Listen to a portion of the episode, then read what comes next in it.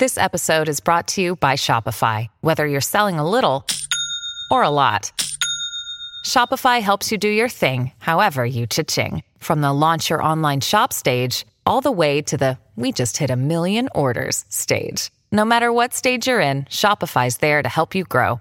Sign up for a $1 per month trial period at shopify.com slash special offer, all lowercase. That's shopify.com slash special offer.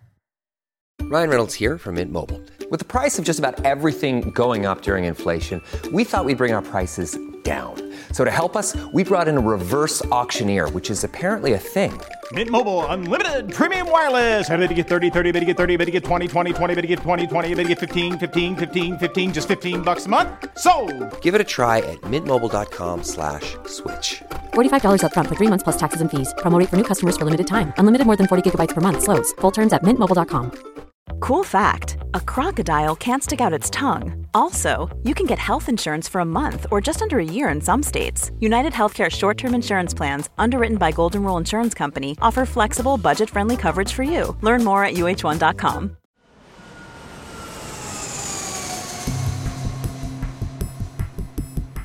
In 1964, a young Pan Am co pilot named Frank Williams entered LaGuardia Airport with an air of confidence. He nodded warmly to the other pilots and stewardesses as he passed and strolled through security with a brief flash of his security badge. He was a well known figure in the terminal, greeted warmly by all the flight personnel he encountered. Williams approached the desk of Eastern Airlines and requested a flight to Miami. This wasn't unusual. It was a common courtesy for airlines to offer free tickets to all pilots, regardless of what company they worked for. After a quick look at his Pan Am ID card and his certified pilot's license, he was quickly ushered aboard the next available flight. Frank settled into the jump seat located next to the cockpit, where the rest of the crew was seated. He engaged in friendly banter with the stewardesses and the other pilots on board while the final checks were prepared. Then, the captain picked up his headpiece and radioed the Federal Aviation Administration, or FAA, tower. Frank's heart froze as he overheard the pilot explain that they had a Pan Am pilot on board with them. The captain listened for a moment, then nodded at Frank. They had the all clear. Frank let out a deep breath as the plane raced down the runway and lifted off. If the FAA tower had requested more information about the unexpected guest on their flight, they might have discovered that the 26 year old Frank Williams didn't exist.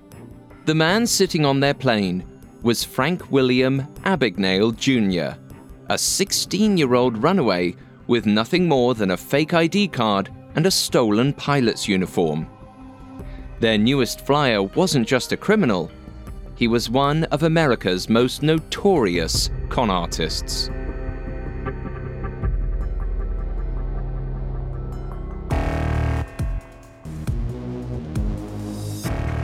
Welcome to Con Artists, a podcast original. I'm Alastair Murden. Every week, we peel back the layers of history's greatest deceptions and tell the stories of the hustlers, swindlers, and fraudsters that orchestrated them. I'll dive into their psychology, break down their tricks, and explain why anyone might fall for a con. You can find episodes of Con Artists and all other Parcast originals for free on Spotify or wherever you listen to podcasts. To stream Con Artists for free on Spotify, just open the app and type Con Artists in the search bar. At Parcast, we're grateful for you, our listeners. You allow us to do what we love. Let us know how we're doing. Reach out on Facebook and Instagram at Parcast and Twitter at Parcast Network. And if you enjoyed today's episode, the best way to help is to leave a five star review wherever you're listening. It really does help us. This is our first episode on Frank Abagnale, a scamming wunderkind who became one of America's most ingenious con artists during his five year career. This week, we'll learn about Frank's early start in crime, from high school delinquent to skilled forger.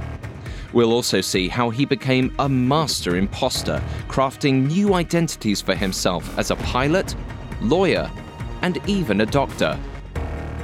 Next week, we'll hear how Frank evaded capture and went on the run, where he continued pulling small cons and fraud until his eventual arrest.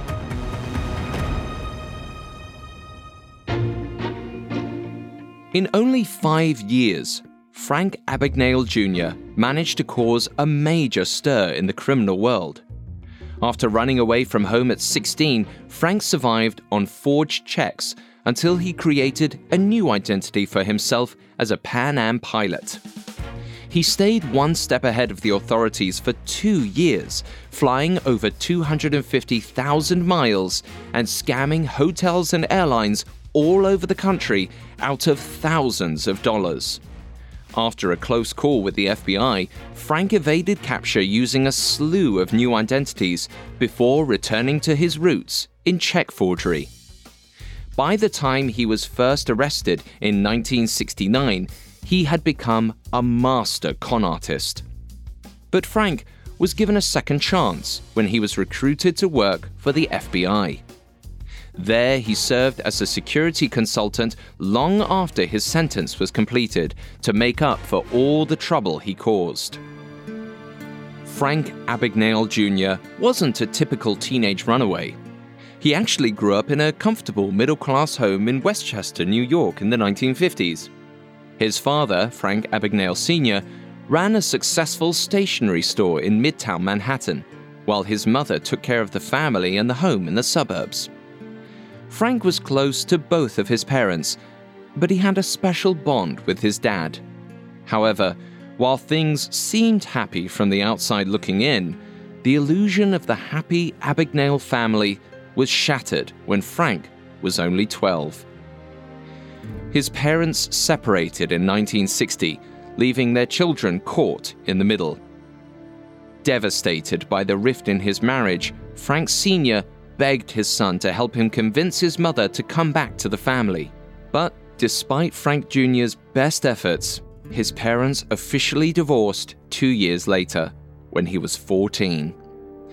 In the aftermath of his parents' separation, Frank went to live with his father, while the rest of his siblings stayed with his mother. This fracture in his family had a profound effect on Frank, According to a study conducted by the Vrije Universiteit in Amsterdam, children with divorced parents are more likely to commit non violent crimes than those whose parents stay together. There are a number of reasons why this may be, including a sudden lack of parental oversight, a newly fraught family structure, and in some cases, because the child is attempting to unite their parents with a common goal worrying about their behavior. It's unclear which of these may be applicable to Frank Abagnale, but being caught in the middle of his mother and father's divorce was undoubtedly a source of emotional stress for adolescent Frank. And this only marked the beginning of the upheaval he'd experience. Life with Frank Sr. was drastically different from the family life he'd known before. Frank had always idolized his father, but now, away from their quiet life in the suburbs, Frank was witnessing an entirely new side of his dad. In the city, Frank's father spent most of his time outside of the office in bars, drinking with various business partners throughout Manhattan. Under his father's care, Frank Jr. saw a whole different view on the world. Now, instead of living a sheltered suburban life, Frank was interacting with all kinds of colorful characters he realized that life wasn't as black and white as he'd previously been told. Rules could be bent or even broken, and everything was available to him so long as he wanted it enough. Inspired by this new, amoral perspective, before long, Frank began shoplifting and playing hooky from school. As Frank continued acting out, he fell in with a bad crowd from school at first, his new friends engaged in mostly harmless behavior, stealing a pack of gum, cutting gym class. But as they continued getting away with small crimes, they grew more reckless, until one day, the group was caught stealing a car. Frank was just 14. Frank's father was able to intervene and expunge the arrest from his permanent record. The close call was enough to put Frank back on the straight and narrow, at least for a while. The young teen got a part time job to stay busy after school, and his father bought him an old Ford so he could commute easily. But when he turned 15, Frank's interest in women flourished. Unfortunately, his modest income couldn't support an active dating life, so he started looking for other ways to make some quick cash. To help loosen his tight budget, Frank begged his father for a gas card that would essentially act as a credit card for gas station purchases. He couldn't apply for one under his own name because, at 15, he was underage. Frank Sr. agreed, on the condition that Frank Jr. would be responsible for the bill. In full, every month. Frank agreed, delighted. For the first few weeks, he used it faithfully. And he was able to use the money he would have otherwise spent on gas on dates. But it wasn't long before he saw a gleaming opportunity to make a little more money on the side. The card could be used not only to purchase gas, but to buy other supplies sold at gas stations too, such as tyres, windshield wipers, or even small accessories. So, in 1964, Frank came up with a clever little racket. He convinced the cashiers at the gas station to charge his father's gas card for a purchase. Then, Frank sold the item back to the cashiers at a discounted rate for cash. His co conspirators were then able to pocket the difference in exchange for looking the other way. It was a win win. For the first time in his life, Frank had money to throw around. He was able to go on elaborate dates with as many women as he chose, buying expensive clothes and flowers for the occasion. He also treated himself whenever he felt like it. The racket continued for three months until the bill finally arrived through the mail. It came to a shocking total of $3,400, nearly $30,000 in today's currency. Despite his earlier insistence that Frank Jr. cover all of his charges, Frank Sr. treated the incident lightheartedly. And when Frank Jr. explained his reason for racking up such a huge sum, his father paid off the bill in full, clearing his name once again. But when Frank's mother found out about the incident, she was extremely upset by what she considered to be negligence on the part of Frank's father.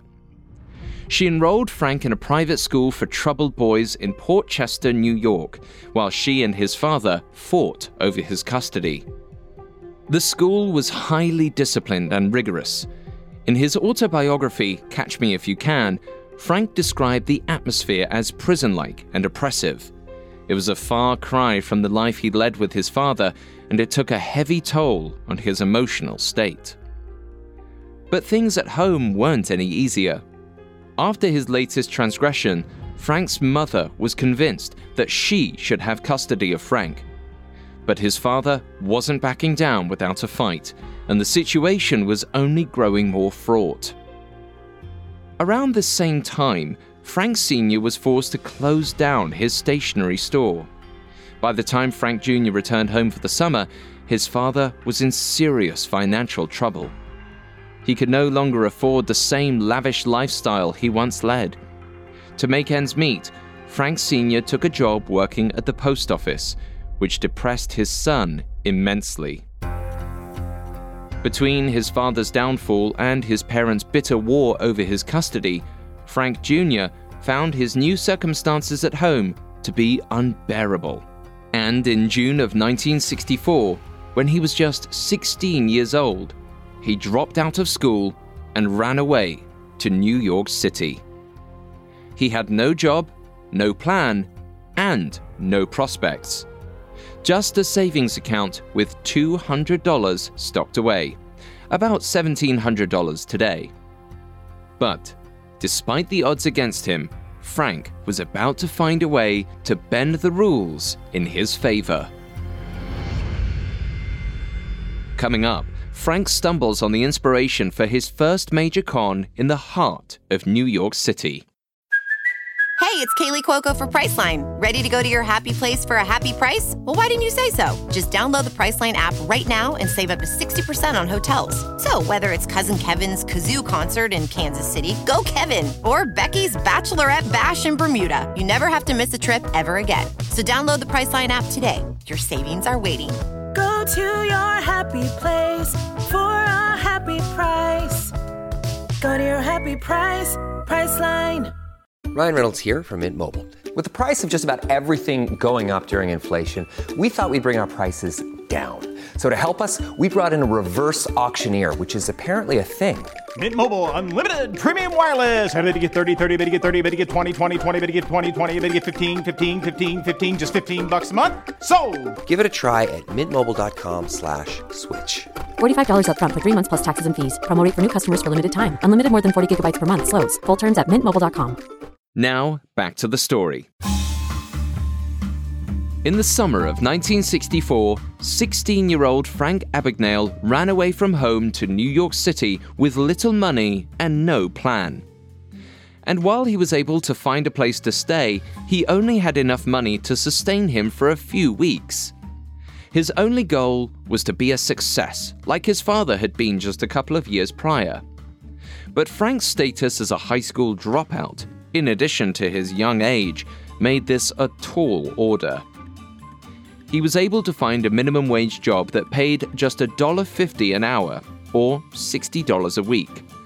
But the meager amount was barely enough to cover his rent, even at New York's lowest prices.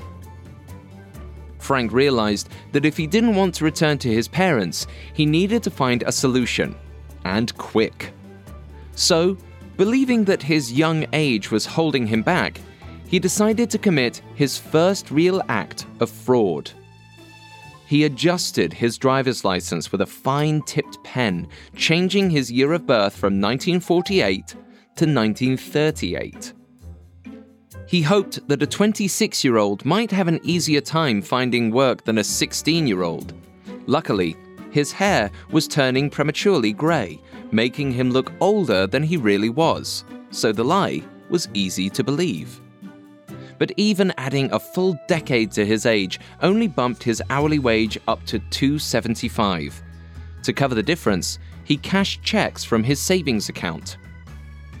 But while he did this, he realized that the process had a loophole. He could use a check as real money despite the fact that it took the bank several days to verify that his account had enough funds for the purchase. In financial terms, the process was called check floating. Essentially, it allowed him to write checks for money he didn't have and get away with it for a period of time. Frank knew that his account was overdrawn, but his checks kept clearing. Instead of panicking over the sorry state of his finances, he felt as if a burden had lifted from his chest. Suddenly, he was 16 years old with access to all the money he could ever want. With this new source of income, he could lead a far more comfortable life than with his minimum wage job. So he decided to quit and live off the bad checks he kept writing, taking advantage of the opportunity to live the lavish lifestyle he'd so desperately wanted. He went to fancy restaurants and drank the most expensive liquor. Two months went by with no repercussions. But Frank knew that it wouldn't be long until the hammer came crashing down. As long as he avoided the people he wrote bad checks to, he figured he'd remain more or less safe. But he knew his bank would have an easier time tracking him down. Eventually, they'd close his account. Moreover, he was still a runaway in the eyes of the law. With his parents just a city away in Westchester, it was only a matter of time before they would find him. And for Frank, going home wasn't an option he had to get out of New York. It was right around this time that he passed the Commodore Hotel, a luxurious building in Midtown Manhattan. As he walked by, a flight crew from Eastern Airlines emerged from its gold trimmed doors, laughing as the doormen ushered the group into a waiting cab. In their crisp uniforms, they were treated with a deference that immediately made Frank envious. He watched the ease with which they were able to cash their checks at the concierge desk. A privilege, he learned, almost exclusively reserved for flight crew. That's when he came up with an idea that would both allow him to skip town and draw on a new source of income. What if he became an airline pilot? It was a prestigious job that would give him easy access to transportation as well as a uniform that commanded respect wherever he went. And he didn't need to go through the flight academy. All he needed to do was look the part. He was already pretending to be 10 years older than he really was. The rest was just window dressing. Frank knew that he had to get all the details right, starting with the uniform. He called the Pan Am switchboard posing as a pilot named Robert Black. Nervous, he explained that he had lost his uniform and asked the operator where he could get a replacement. As it turned out, Frank had no reason to feel antsy. The operator directed him to a uniform specialist in New York without a second thought and wished him a pleasant flight. Frank had a phony check prepared just for the occasion, but all the clerk asked for was his employee account. On the spot, Frank said the first five numbers that came to mind, and the clerk wrote them down to bill Pan Am later. By the time he realized that the account was fake, Frank was long gone, uniform in hand. The next step was getting an identification badge as well as a pilot's license. Frank didn't know what a real pilot's ID card looked like, but that was a minor hurdle. He found the address of a business specializing in identification cards and securities and scheduled an appointment. He dressed in his finest suit for the interview posing as a representative from a small international airline that was expanding into the United States. He explained that he needed professional identification cards made for all of his employees. He then asked for a sample ID card to be drawn up, specifically like the ones issued by Pan Am, using himself as the subject. Frank gave them the pseudonym Frank Williams for the ID, posing as a co pilot. The company didn't bat an eye at his request and happily obliged. But the ID card that Frank walked out with was missing one crucial detail the Pan Am logo. As Frank walked through the streets of New York trying to figure out how to replicate the famous emblem, he happened to pass a toy shop. Inside the store window were model airplanes from all the most famous airlines at the time, including Pan Am. Frank bought the plane set and used the sticker decal inside to complete his new ID card. The resulting document was incredibly realistic. He followed a similar process to get an authentic FAA license, certifying him as a trained United States pilot. Less than a month after he'd settled on this new venture, Frank looked like a professional pilot but he still knew nothing about the business, the jargon, or even how the equipment itself operated. So, relying once again on the handy Pan Am switchboard, Frank posed as a high school reporter writing an article on the airline business. Using this trick, he was able to talk to a captain. The pilot was happy to answer all of the earnest young reporter's questions, even some of the more unorthodox ones, including how much pilots made, how prospective candidates climbed the ladder, and whether it was true that pilots could fly for free. The captain explained the process of deadheading. It was a courtesy that airlines offered flight crews from their competitors to ensure that planes from all airlines had the right staff in the right cities at the right time. It was exactly the information Frank could use to get out of town quickly. Armed with his newfound knowledge of the airline industry, as well as his freshly tailored uniform, Frank decided it was time for a test run. 16 year old Frank entered LaGuardia Airport in the fall of 1964, emboldened by the confidence that his new clothes granted him. He showed his ID to the security desk, then tried to blend in with the crowds of people. That day, his only goal was to see if he could pull off the disguise. As he sat down for a bite to eat, Frank was joined by a TWA co pilot. The man looked at him inquisitively and asked what a Pan Am pilot was doing at LaGuardia. Apparently, despite all the research he'd done, Frank had forgotten one of the most basic details what airports Pan Am pilots flew out of. Frank gulped and quickly made up an answer, explaining that he had to deadhead a last minute flight from Frisco and was en route to his final destination out of JFK. The TWA pilot gave him a weird look, then asked him what equipment he was on. Frank froze. He had no clue what the man meant, but based on his demeanor, it was a common question that any pilot should have been able to answer. Frank, at a loss, explained that he was on General Electric. It was the wrong answer. He waited breathlessly as the TWA pilot left without another word. Fearing that the gig was up, Frank rushed out of the airport before he could be dragged out by security. After this close call, Frank decided that he needed to spend more time practicing before he boarded his first plane. He started hanging out in his uniform at LaGuardia, deliberately avoiding JFK so as to avoid bumping into real Pan Am pilots who would see through his facade. Frank chatted with the other flight crew for several weeks.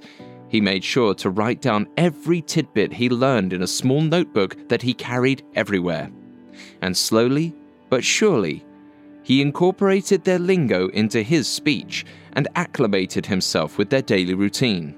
Once he felt confident in his abilities, Frank packed up all his belongings, moved out of his apartment, and swallowed his nerves. Finally, he was going to deadhead his first flight. He decided to go to Miami. Once he landed, Frank was offered every courtesy that a real Pan Am pilot would have received, including a free taxi to the local hotel used by all airlines. At the hotel, he was able to charge his room fees and all his meals to Pan Am. All he needed to provide in return was his employee account number, the same number that his uniform was supposedly charged to. But the benefit that Frank was most excited about was the ability to cash checks at any airport or hotel desk. In the 1960s, most checks had to be deposited at the same bank that managed your account. But because of how often pilots traveled, they were offered the courtesy of being able to process their payment in more convenient locations. Once again, Frank was able to float. He received the money from his fake check immediately, but by the time the hotel or airport realized it had bounced, he had already hopped on a flight to another city. The system was highly efficient. As long as Frank avoided hitting the same cities or hotels twice, he was able to avoid any repercussions. He deliberately only cashed out relatively small amounts, no more than $100 each time, or about $860 today. If he was reported to the police, lower amounts would remain relatively low on their list of priorities to investigate, Otherwise, they may have been inclined to pursue him more aggressively. Over the next two years, Frank flew constantly, making a temporary home whenever he landed. He always posed as an off duty pilot about to catch a flight, but never attempted to actually learn how to fly. In some cases, the captains he flew with offered him a seat in the cockpit, but Frank was always careful to switch on the autopilot. At first, Frank worried about being caught, but as months passed without a single close call, he started growing more confident. Before long, he started enjoying the lifestyle. He'd always been charismatic, and as a result, he made fast friends with his fellow pilots but he paid closer attention to the stewardesses. And every once in a while, Usually, when he was running low on checks, he would stay with one of the generous flight attendants for a few weeks' time. Part of Frank's success can be attributed to a psychological phenomenon known as the status enhancement theory. This idea states that people who are overly confident in their abilities actually go on to achieve higher status because their self assuredness affects people's perceptions of them. In other words, fake it until you make it is actually legitimate advice. This phenomenon is especially successful when other people can't accurately perceive whether or not your confidence is justified. In Frank's case, he acted as a confident co pilot, even when he wasn't asked to sit in the cockpit. And so, the colleagues he interacted with had no reason to doubt his flying abilities or the authenticity of his cover story. But even though he managed to fool his fellow flight crew, Frank's movements through the sky didn't go entirely unnoticed. Over the first couple months of his con, Pan Am had received a string of complaints about a pilot cashing bad checks. As a pattern began to emerge, Pan Am realized that the unknown pilot was committing consistent small time fraud. They informed the FBI, but they didn't know any details about the man defrauding them. He traveled so often that they couldn't find a home address, any accomplices, or even relatives that might know his whereabouts. They didn't even know the name of the man they were looking for. The warrant for his arrest listed him as a John Doe. But after two years, they had a solid lead, namely the pseudonym that kept popping up on many phony checks Frank Williams the 18 year old conman couldn't outrun the authorities forever. Finally, in 1967, the police were able to track Frank Williams down. A flight from New Orleans to Miami listed him as deadheading in the jump seat. Frank was taken off the plane as soon as the jet landed and brought in for questioning by the local police. Frank stayed calm and acted outraged when the police brought him into the interrogation room. He provided all the necessary identification as well as his license, all the while carefully maintaining the facade of a bewildered, slightly annoyed professional. Then, just when Frank could see the light at the end of the tunnel, a couple of FBI agents entered the room and took over the questioning. This turn was enough to throw Frank. He had figured that people from Pan Am would catch on eventually, but he had no idea that the FBI was already on his tail. Luckily for him, the feds seemed unsure of the original case. A file had been opened by the Bureau, but these agents didn't seem to be aware as to the reasons why. In fact, they had no reason to believe Frank was anything but an ordinary pilot. His ID and license seemed real enough to them, and the impression was further helped by Frank's own annoyance.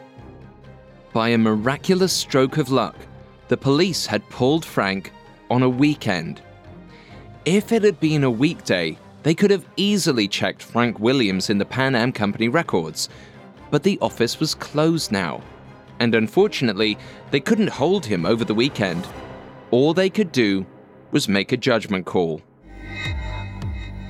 Frank walked out of the police station with shaky hands.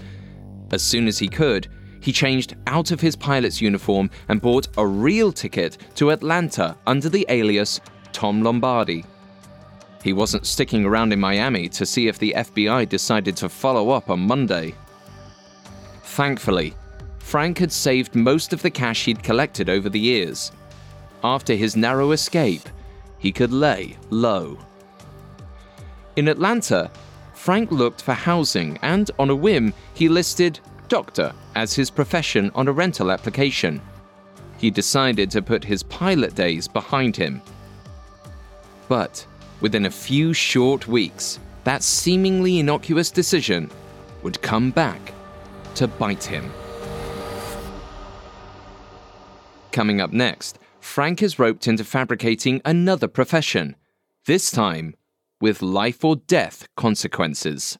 Hi, I'm Daniel, founder of Pretty Litter. Cats and cat owners deserve better than any old fashioned litter. That's why I teamed up with scientists and veterinarians to create Pretty Litter. Its innovative crystal formula has superior odor control and weighs up to 80% less than clay litter. Pretty Litter even monitors health by changing colors to help detect early signs of potential illness. It's the world's smartest kitty litter. Go to prettylitter.com and use code SPOTIFY for 20% off your first order and a free cat toy. Terms and conditions apply. See site for details. The Hargan women seemed to have it all. We were blessed. My mom was amazing. But detectives would soon discover Inside the house, there were the bodies of two women. a story of betrayal you would struggle to believe if it wasn't true. I am just praying to God. This is a sick joke. From 48 Hours, this is Blood is Thicker The Hargan Family Killings. Listen to Blood is Thicker The Hargan Family Killings wherever you get your podcasts. Now, back to the story. In 1967, 18 year old Frank Abagnale was laying low in Atlanta, Georgia, after spending two years posing as a Pan Am pilot. But a recent brush with the FBI halted his flying career in its tracks. It was the first time he'd seen the consequences of his actions up close, and the experience was enough to rattle him. In Atlanta, Frank found an apartment complex with a vacancy and moved in on the same day, paying six months' rent in cash. On his application, he listed himself as a pediatrician on sabbatical under the name Frank W. Williams. He hoped this answer would help him avoid any awkward questions about his disposable income and lack of any clear job. The complex was full of young professional people, and within a few weeks, Frank was able to relax. For the first time in a long time, he felt like he had a home. Then, a knock came on the door. Frank looked through the peephole to find an unassuming older man standing on the other side. When Frank opened the door, he introduced himself as Dr. Willis Granger. Dr. Granger explained that he was also a pediatrician who just moved in downstairs. Frank could barely get in a shocked hello before Granger started grilling him with questions. He asked about Frank's practice and what research he was doing while on sabbatical. He also invited him to visit the hospital where he worked, not far from the complex. Frank excused himself as soon as he could and immediately panicked, believing that his cover was blown. Pretending to be a doctor around civilians was one thing, but he could never maintain the facade around an actual pediatrician. But before he could pack everything up and leave in the middle of the night, he paused. He'd grown to like it in Atlanta, and the thought of going on the run again was unappealing. He'd made himself into a pilot. How hard could it be for him to become a doctor? Psychologists refer to this outlook as a challenge mindset, otherwise known as gain orientation. This is when someone looks at a stressful situation and sees an opportunity to prove themselves, believing that they have the necessary skills to conquer said challenge. The challenge mindset is often seen in successful businessmen, athletes, other prominent members of society, and con artists. It can lead to reckless, risky behavior. This mindset governed Frank's life. Whenever he saw an obstacle in his path, he always found a way around it. And so, Frank decided on a new plan. He would learn everything he needed to know in order to pass as a pediatrician. He spent days in the library reading medical journals and standard textbooks. Then, in late 1967, just a few weeks after their first introduction, Frank finally took Dr. Granger up on his offer to visit the hospital. The 18 year old made sure to stay away from any medical procedures, focusing solely on charming the staff. But during the visit, he established a rapport with Dr. Granger and some of the other hospital personnel, including a young nurse who he started dating. Before long, Frank became a regular visitor. Posing as the pediatrician on sabbatical, he took advantage of his free reign of the hospital by visiting the library and continuing his medical studies. Before long, he saw an opportunity to put his knowledge to the test. When a senior resident went on leave to deal with a family emergency, the hospital director called Frank into his office. At first, he was terrified. He believed that the director had somehow found out about his cover. Instead, he asked Frank to step in to supervise the interns. Frank was blindsided, but the director assured Frank that he wouldn't have to perform actual medicine, just oversee the doctors as they did. Frank wasn't sure this was a challenge he could pull off, but when it came down to it, it was the hefty consultant's fee that persuaded him. $125 a day, which would be worth over $950 in 2020. For the second time in two years, Frank found himself in a highly skilled profession with nothing more than a little studying and a lot of self confidence. And for the first few months, he was able to maintain his cover by letting the interns take charge of any new medical cases that rolled in. They didn't mind. In their eyes, the doc was giving them a chance to prove themselves. But Frank soured on the position. For one thing, the con artist hated blood. Every time he was called to the emergency room, he did whatever he could to dawdle until another doctor had time to get there and take hold of the situation. But more seriously, Frank realized that his impersonation could actually put people at risk. On one especially close call, a nurse called Frank frantic, seeking assistance for a blue baby. Thinking she was joking, he asked if there was also a green baby. But the nurse didn't even register the off comment. She went looking for another doctor instead who could save the infant's life. Shortly after the incident, the hospital found a permanent replacement to take over the position, and, coincidentally, Frank's lease on the apartment was up. He decided it was time to move on before he was brought into any more emergency rooms and had to encounter any more blood. So, in 1967, the 19 year old Frank moved to Louisiana to stay with Diane, a stewardess he briefly dated while posing as a Pan Am pilot. Diane knew him as Robert F. Conrad, a dashing co pilot who found his way into aerospace after finishing his law degree at Harvard. It was a white lie to impress her at the time, but unfortunately for Frank, Diane had a long memory. A few weeks after Frank moved in, she introduced him to the Assistant State District Attorney, Jason Wilcox. Wilcox immediately begged Frank to apply for a position in their offices. Talented lawyers were hard to come by, and they were desperate for good people. Not too eager to jump into yet another high intensity profession, Frank explained that he'd never even taken the bar exam. He wasn't qualified to practice law. But Wilcox continued to press him, explaining that Frank could take the Louisiana bar with just a couple weeks of studying.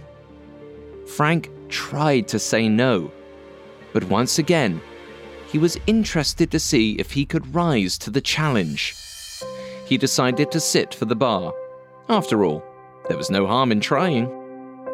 He also realized that each test came back attached with the results, allowing him to see which questions he'd gotten incorrect and why. And after two failed attempts, he finally passed the Louisiana bar exam on his third try.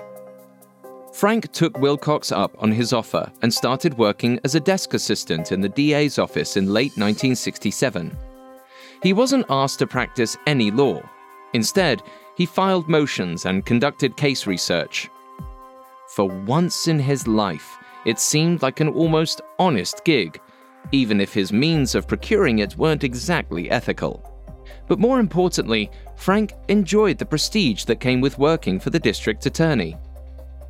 But after about nine months, a jealous coworker realized that some of Frank's stories about Harvard law weren't adding up and asked Wilcox to run a background check on Mr. Robert Conrad. Before he could be exposed, Frank skipped town again, heading further west. He wasn't sure what his next move would be, but he vowed to make his living honestly.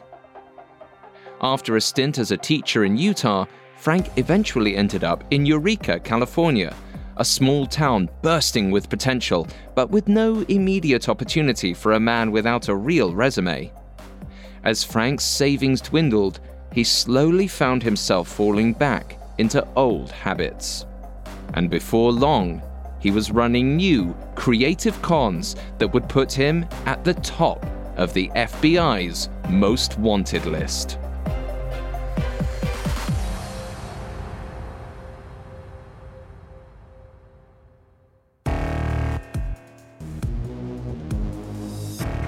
Thanks for listening to Con Artists. We'll be back next week with part two of Frank Abagnale's story.